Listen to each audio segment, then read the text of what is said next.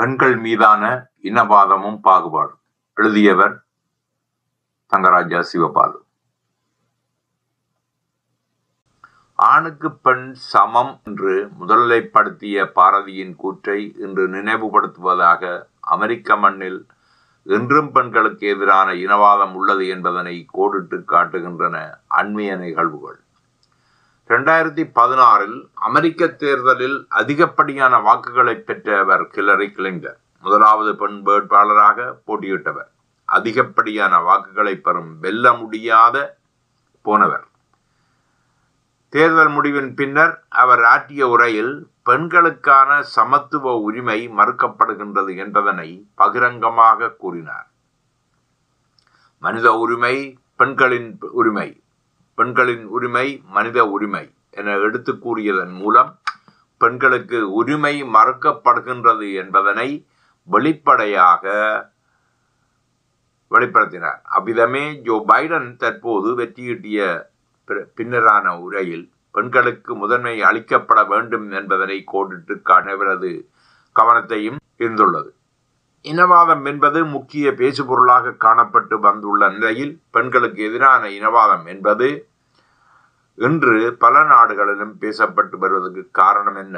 பெண்களுக்கு எதிரான கொடுமைகள், ஒடுக்குமுறைகள், பாலியல் தொல்லைகள் என்பன முக்கியமான பேசுபொருளாக உள்ள நிலையில் அமெரிக்காவில் நிலவும் மனித உரிமைகள் பற்றிய எண்ணத்தை அசை போட வைக்கின்றது. இனவாதம் என்பது ஒரு இனத்திற்கு அல்லது மத மதத்தினருக்கு எதிரானது என்ற கருத்தை பிரதிபலிப்பதாகவே இருந்து வந்துள்ளது.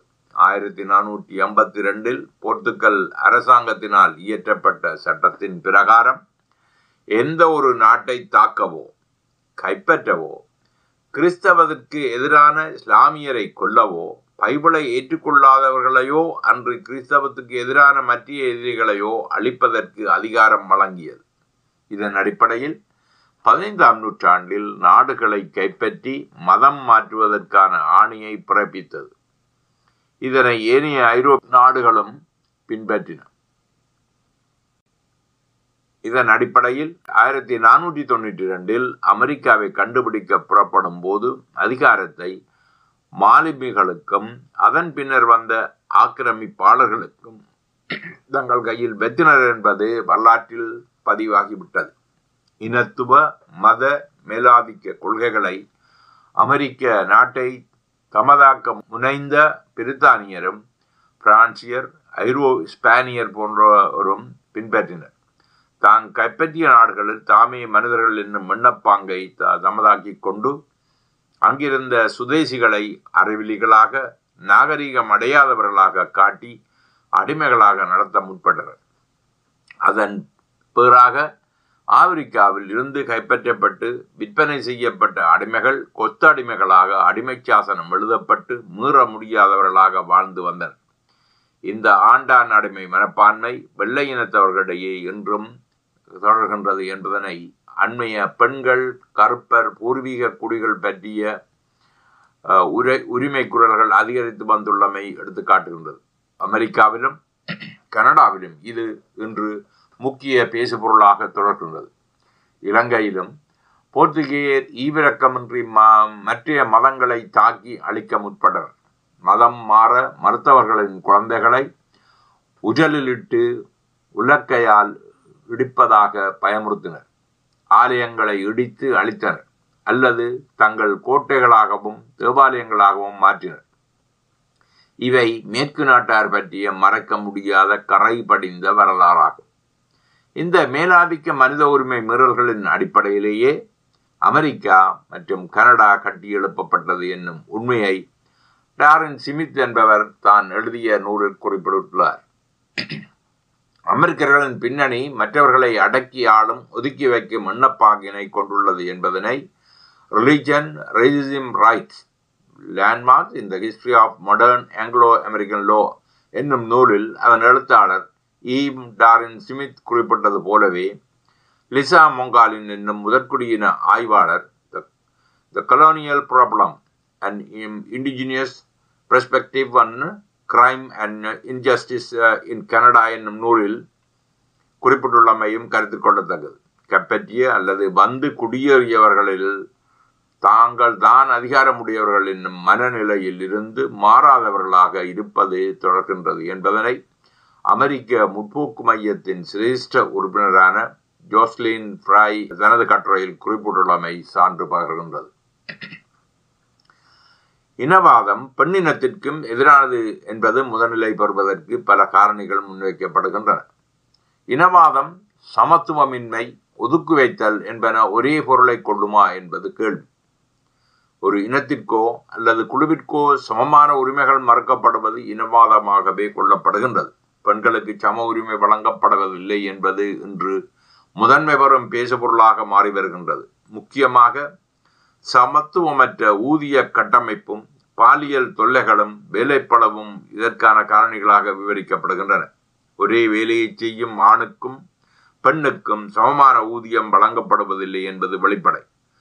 ஆண்களுக்கு, அதுவும் வெள்ளை இன ஆண்களுக்கு அதிகளவு ஊதியமும் ஏனைய இனத்தினருக்கு குறைந்த அளவு ஊதியமும் நடைமுறையில் உள்ளன. இதன் அடிப்படையில் பெண்களின் சமத்துவ உரிமை மிக நீண்ட காலமாக புறக்கணிக்கப்பட்டு வந்துள்ளது. வளர்ச்சியடைந்த அமெரிக்காவிலும் சரி, ஐரோப்பிய நாடுகளிலும் சரி, சமத்துவமான ஊதியம் ஒன்றும் கூட வழங்கப்படுவதில்லை. உடல் பலத்தால் மேற்கொள்ளப்படும் சில வேலைகளுக்கு ஆண்களுக்கே உரிமை கொடுக்கப்பட்டுள்ளது. அதன் காரணமாக சில பணிகளில் ஈடுபடும் பெண்களுக்கு ஆண்களுக்கும் சமத்துவமான ஊதியம் வழங்கப்படுவதில்லை என்பது வெளிப்படை. பொறியியல் படிப்பதற்கே மிக நீண்ட கால போராட்டத்தின் பின்னரே பெண்களுக்கு உரிமை கிடைத்தது. எனவே ஒரே வகையான வேலையை செய்யும் பெண்களுக்கு ஆண்களை விட குறைந்த ஊதியம் வழங்கப்படுவது என்பது மனித உரிமை மீறல் என்ற குற்றச்சாட்டுக்கு ஆளாகின்றது. கனடாவிலும் முதற்குடியினர் எனப்படும் பூர்வீக குடிகள் எதிர்நோக்கும் பிரச்சனைகளுக்கு இனவாதம் சார்ந்தவையே. அண்மையில் ஜோஸ் எக்கான் என்னும் முதற்குடியின பெண்ணின் இறப்பு மருத்துவ நிலைய ஊழியர்களால் மேற்கொள்ளப்பட்ட ஒதுக்கீட்டு கொள்கையே காரணம் என்பதை சுட்டிக்காட்டி தமக்கு சமத்துவமான உரிமை மறக்கப்படுவதை எதிர்த்து கடந்த அக்டோபர் மூன்றாம் தேதி பெரும் போராட்டம் கியூபெக் மாகாணத்தில் மேற்கொள்ளப்பட்டது. இதன் பாதிப்பை மாகாண அரசு எதிர்கொண்டிருந்ததை தெரிந்த விடயம். கனேடிய மருத்துவ நிலையங்களில் நிற வேற்றுமை காட்டப்படுவது சுட்டிக்காட்டப்படுகின்றது. இரண்டாயிரத்தி பதினாறில் வெளியீடு செய்யப்பட்டுள்ள இனவாதம் பற்றிய நூல்களில் ஒன்று crook county racism and injustice in America's largest criminal court May இருபத்தி நாலு ரெண்டாயிரத்தி பதினாறில் வெளியீடு செய்யப்பட்டது. அதனை நிக்கோல் கான்சலஸ் வேன் கிளேவ் என்னும் ஆய்வாளர் எழுதியிருந்தார். கருப்பு மற்றும் பொது நிறத்தவர்கள் மீதான இனவாதமும் அதனை சரிவர கையாளாத அமெரிக்க நீதிமன்றங்களையும் பற்றி அவர் ஆராய்ந்துள்ளமை ஆட்சியாளர்களதும் கல்வியாளர்களதும் கவனத்தை ஈந்துள்ளது. மேலிருந்த வாரியாக சட்டங்கள் அனைவருக்கும் பொதுவானவையாக இருந்தாலும் பிரித்தானிய வழக்காற்றை பின்பற்றி நீதிமன்றங்கள் செயற்படும் முறை இந்த நூலில் அலசப்பட்டுள்ளது. வெள்ளை இனத்து நீதிபதிகள், சட்ட வல்லுநர்கள் ஏனையோருக்கு எதிராக நீதிக்கு புறம்பாக சட்டத்தை நடைமுறைப்படுத்துவதனை பல ஆதாரங்களோடு எடுத்து காட்டியிருக்கின்றனர். சட்டத்தை நடைமுறைப்படுத்துவதில் உள்ள தவறுகளும் ஓட்டைகளும் படம் பிடித்து காட்டப்படுகின்றன. இந்த நூலுக்கு விருதினை பெற்றுக்கொண்ட ஒரு சிறந்த எழுத்தாளராக அவர் தேர்வாகி உள்ளார். அமெரிக்க சமூகத்தில் புறையோடி கிடக்கும் சமூக அநீதிகள் வெளியே கொண்டு வரப்பட்டுள்ளன என்பது மட்டுமன்றி சமூக பிரச்சனைகள் பற்றி கற்பதற்கான நூலாகவும் அனுமதிக்கப்பட்டுள்ள குறிப்பிட்டுத்தான் ஆக வேண்டும். ஆயிரத்தி தொள்ளாயிரத்தி இருபதுகளில் கருப்பின பெண்கள் வாக்களிக்கும் உரிமையை பெற்றுக்கொள்ள போராடினாலும் அது வெள்ளையின பெண்களுக்கே கிடைத்தது அன்றி கலந்து போராடிய பெரும்பான்மையான கருப்பின பெண்களுக்கு மறுதளிக்கப்பட்டே வந்துள்ளது. நாற்பத்தைந்து ஆண்டுகள் தொடர் போராட்டத்தின் விளைவாக ஆயிரத்தி தொள்ளாயிரத்தி அறுபத்தி ஐந்தில் அதிபராக இருந்த லிண்டன் ஜோன்சன் அவர்கள் ஆப்பிரிக்க அமெரிக்க பெண்களுக்கும் பெண்களும் வாக்களிக்கும் உரிமையை பெற்றவர்கள் என ஒப்புதலளித்தார். எழுத்தறிவு பரீட்சையில் சித்தியெழ வேண்டும் என்ற தடையும், வாக்களிப்பிற்கு வரி செலுத்த வேண்டும் என்ற தடையும், நிலையான சொத்து வைத்திருத்தல் வேண்டும் என்ற தடையும் நீக்கப்பட்டது. ஆயிரத்தி எண்ணூற்றி எழுபதில் பதினைந்தாவது திருத்தச் சட்டத்தின்படி வெள்ளை நிறத்தினர் தவிர்ந்த நிறங்களை உடையவர்களுக்கு வாக்களிக்கும் உரிமை மறுக்கப்பட்டிருந்தது. அது ஆயிரத்தி தொள்ளாயிரத்தி அறுபத்தி ஐந்தாம் ஆண்டு வரை தொடர்ந்தது. இதற்கு பல உயிர் பலிகள் கொடுத்த கரப்பினத்தவர்கள் ரத்தன் சிந்தியை பெற்றுக்கொண்டனர். பெண்களின் நீண்டகால போராட்டத்தை பற்றி குறிப்பிட்டுள்ள டொனா சீமன், ஐக்கிய அமெரிக்காவில் வாக்களிக்கும் உரிமையானது நீண்ட அளவிட முடியாத திடீர் மாற்றத்தையும் ஆத்திரத்தை ஊட்டும் விதமானதாகவும் ஒன்றோடு ஒன்று முரண்பட்டதாகவும் பாலியல் மற்றும் இனவாதத்துடன் தவிர்க்க முடியாத அளவு நெருக்கமான தொடர்புகளை உடையதாகவும் காணப்படுகின்றது என்று Ellen Carol DuBois twenty twenty books suffrage women's long battle for the vote என்னும் நூலிற்கான மறுவாசிப்பில் குறிப்பிட்டுள்ளார். வெள்ளை இனத்தில் பிறக்காத காரணத்திற்காக இந்த மண்ணின் பரம்பரையினரே ஒதுக்கி வைக்கப்பட்டுள்ளனர். அது இன்றும் கனடாவிலும் தொடர்வதனை காண முடிகின்றது. ஆயிரத்தி எண்ணூற்றி நாற்பத்தி எட்டாம் ஆண்டிற்கான பெண்கள் உரிமைக்கான இயக்கம் கரைப்பின பெண்களை ஏமாற்றி வெள்ளை இன பெண்களின் உரிமைகளுக்காக மட்டுமே முதன்மை அளித்தனர் என்னும் குற்றச்சாட்டும் வைக்கப்படுகின்றது. பெண்களிடம் கடந்த ரெண்டாயிரத்தி பதினேழு ஜூலை ஆகஸ்ட் பத்தாவது வரையான காலப்பகுதியில் மேற்கொள்ளப்பட்ட new analysis of Pew research center survey data ஆய்வுகளின் அடிப்படையில் வேலை செய்யும் பெண்களில் பத்தில் நான்கு பேர் வேலை செய்யும் இடங்களிலேயே பாலியல் துன்புறுத்தல், பாகுபாடு காட்டப்படுதல் என்பன தாங்கள் பெண்கள் என்பதனால் இடம்பெற்றுள்ளதென்றும், அதே நேரம் தாம் செய்யும் அதே வேலைக்கு ஆண்களுக்கு கூடிய ஊதியமும் பெண்களுக்கு குறைந்தளவான ஊதியமும் வழங்கப்படுவதனையும் தாங்கள் சொந்த அனுபவங்களாக பகிர்ந்து கொண்டன. இந்த ஆய்வில் அரசியல் பிரமுகர்கள், வேலைத்தளத்தில் உள்ள ஆண்கள் மேலதிகாரிகள் என்பவரால் பாலியல் ரீதியான தொடுகை, கதை, பேச்சு என்பன உள்ளிட்ட பல்வேறு வகைகளில் இடம்பெற்றுள்ளமை ஆண்களை விட பெண்கள் இரண்டுக்கு மடங்கான அனுபவத்தை கொண்டிருந்தனர் என்பதனை வெளிப்படுத்தியது. வாஷிங்டன் போஸ்ட் பத்திரிகை மேற்கொண்ட ஆய்வில் வேண்டப்படாத பாலியல் முறைகேட்டை ஆண்கள் மேற்கொண்டதாக, அது தங்களை அசௌகரியப்படுத்துவதாக உணர்வதாக ஏபிசி நியூஸ் வாஷிங்டன் போஸ்ட் சர்வேயில் ஐம்பத்தி நாலு விதமான பெண்கள் கூறியுள்ளனர். NPR PBS news hour Marist poll conducted November பதிமூன்றுக்கும் பதினைந்துக்கும் இடையில் முப்பத்தி மீதமான பெண்கள் வேலை செய்யும் இடங்களில் பாலியல் தொடர்பான துன்பு துன்புறுத்தல்களுக்கு ஆளாகியுள்ளனர் என எடுத்துரைத்தனர். தாங்கள் பெண்கள் என்பதனால் தங்களால் ஆண்களோடு போட்டியிட்டு செல்ல வெல்ல முடியாது என்பதனை நேரடியாக தமக்கு கூறப்பட்டதாக இருபத்தி மூன்று விதமானவர்கள் கூறியுள்ளனர். பெண்கள் என்பதனால் ஆண்களை விட கூடிய வேலைப்படு சுமத்தப்படுவதாகவும் கல்வித்தகமைகளில் கூட ஆண் பெண் வேறுபாடுகள் காட்டப்படுவதாகவும் ஆய்வுகள் காட்டுகின்றன. ஊதிய வேறுபாடு மட்டுமன்றி ஆண்களுக்கு நிகரானவர்கள் அல்ல என்பதாலும் பெண்கள் என்பதனால் சமத்துவமின்மை தொடர்ச்சியாக சுட்டிக்காட்டப்படல், மூத்த தலைவரிடமிருந்து மிக குறைவான ஆதரவு கிடைத்தல், மிக முக்கியமான ஒப்படைகளை ஆண்களிடமே கொடுத்தல், வேலைத்தளத்தில் தனிமைப்படுத்தப்படுவதாக உணர்தல், பதவி உயர்வு மறுக்கப்படல், வேலை மறுக்கப்படுதல் போன்ற பல்வேறு விடயங்களில் பெண்ணாக பிறந்த பிறந்தமையால் பாதிப்புக்கு உள்ளாவதாக கருத்துக்கு தெரிவித்துள்ளனர். எழுபது ஆண்டுகளுக்கு முன்னர் ஐக்கிய நாடுகள் அமையத்தில் முன்மொழியப்பட்ட மனித உரிமைகளில் பெண்கள் உரிமையும் உள்ளடக்கப்பட்டுள்ளது. பெண்களுக்கான உரிமைகள் அடிப்படை மனித உரிமைகள் என்பது ஐநாவால் பாதுகாப்பளிக்கப்பட்ட உரிமைகளை குறிக்கின்றது. அது இந்த உலகில் வாழும் ஒவ்வொரு மனிதரும் சமத்துவமானவர் என்பதனை முன்வைத்தது. அதன் வண்ணம் வாழ்வாத உரிமை, வன்முறைகளுக்கு ஆளாகாமை, அடிமை தலையிலிருந்து விடுபடல், இனப்பாகுபாடு காட்டாமை, அனைவருக்கும் கல்வி, சொத்து சேர்க்கும் உரிமை, வாக்களிக்கும் உரிமை, நியாயமானதும் சமத்துவமானதுமான ஊதியம் ஆகியவற்றில் மனித இனம் ஒரே வகையான உரிமைகளை கொண்டிருத்தல் வேண்டும் என விதந்து உரைத்தது. ஆனால் பெண்களுக்கான உரிமைகள் இன்றும் மறுதளிக்கப்பட்டு வருவது மனித உரிமையை மீறும் செயலாகவே கொள்ள கிடக்கின்றது. பெண்களுக்கான உரிமைகளை வென்றெடுத்தல் என்பது எந்த ஒரு தனிப்பட்ட பெண்ணுக்கோ அன்றி பெண் பிள்ளைக்கோ உரிமை வழங்கப்படுவதிலும் பார்க்க மேலானது என்ற கருத்து முதன்மை பெறுகின்றது.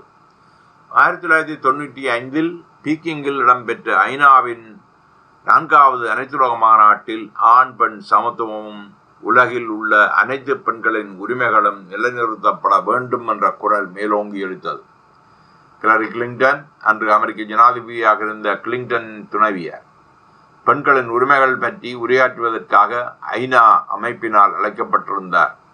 அமெரிக்கர்கள் அதற்கு எதிர்ப்பு தெரிவித்து அவரது உருவத்தையே மிக கேவலப்படுத்தி வரைந்து தங்கள் எதிர்ப்பை தெரிவித்தனர். ஆனால் அவர் அரசாங்க பிரதிநிதியாகவோ அன்றி அரசு செலவிலோ செல்லாமல் தனது சொந்த செலவில் சென்று பங்கு பற்றினார். அதற்கு குடிமக்கள் கட்சியினர் பலத்த கண்டனத்தை கணகளை தொடுத்தனர். அவர் அவற்றிற்கு துணிச்சலோடும் முகம் கொடுத்து வந்தார். மேலை நாடுகளை விட மூன்றாம் உலக நாடுகளில் பெண்களுக்கான உரிமைகள் ஆண்களுக்கு உள்ளவை போன்ற போன்றதாக அமையவில்லை என்பது பல நாடுகளிலும் காணப்படுகின்றது. மேற்கல்விக்கு போகும் முன்னரே ஆண்களை விட பெண்கள் பாடசாலையில் இருந்து விலகுதல் ஆண் பெண் சமத்துவம் இன்மையை காட்டுவதாக ஐநா சுட்டிக்காட்டியுள்ளது. பெண்கள் வேலைக்கு செல்வது மட்டுமன்றி வீட்டு வேலைகளையும் செய்ய வேண்டும் என்பது எழுதாத சட்டமாக பேணப்பட்டு வருவது பல நாடுகளிலும் காணப்படுகின்றது.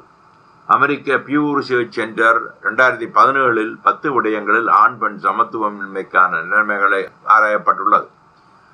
அரசியல் கட்சிகளின் உள்ள ஆண்களும் பெண்களும் பாலியல் தொல்லைகள் இடம்பெறுகின்றது என்னும் குற்றச்சாட்டுகள் உள்ளன என்பதில் நம்பிக்கை தெரிவித்துள்ளன. இது அமெரிக்க சமூகத்தில் காணப்படும் மிக பரந்துபட்ட குற்றச்சாட்டாக காணப்படுகின்றது என்பதனை அறுபத்தி ஆறு வீதமானவர்கள் நம்புகின்றனர்.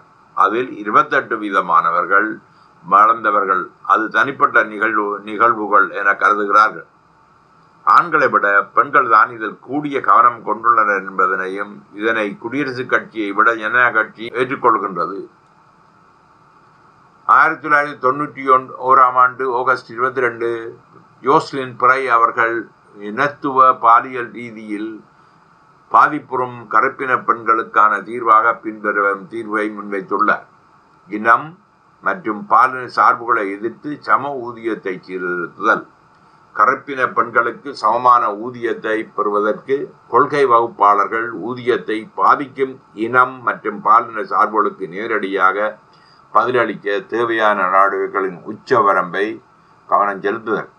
இதன் பொருள் கருப்பின பெண்களுக்கு வலுவான சட்ட பாதுகாப்புகள், ஊதிய நடைமுறைகள் பற்றிய சிறந்த தகவல்கள், அதிக வெளிப்படைத்தன்மை, பொறுப்பு கூறலை ஊக்குவித்தல், பாகுபாட்டை குறிவைக்க புதிய கருவிகளை அடையாளம் காண்பது, ஊதிய பாகுபாட்டை நிவர்த்தி செய்வதற்கான குறுக்குவட்டு சட்ட உரிமை கோரல்கள் கிடைப்பதை தெளிவுபடுத்துவதற்காக சட்ட பாதுகாப்புகளை வலுப்படுத்துதல் மற்றும் பாரம் பராமரிப்பாளர் பாகுபாட்டிலிருந்து சிறந்த பாதுகாப்பிற்கு புதிய பாதுகாப்பு உத்திகளை சேர்ப்பது, முதலாளியின் ஊதிய நடைமுறைகளில் அதிக தெரிவு நிலையை வழங்க இனம் மற்றும் பாலினத்தால் தொடர்பு அறுக்கப்பட்ட முதலாளிகளின் ஊதிய இடைவெளிகளை பகிரங்கமாக அறுக்கறிவதன் மூலம் வெளிப்படைத்தன்மையை ஊக்குவித்தல், அனைத்து வேலை விண்ணப்பதாரர்களும் சம்பள வரம்பு முதலாளியின் சம ஊதிய கொள்கை குறுக்குவட்டு ஊதிய பாகுபாடு கோரிக்கைகள் உள்ளடக்கிய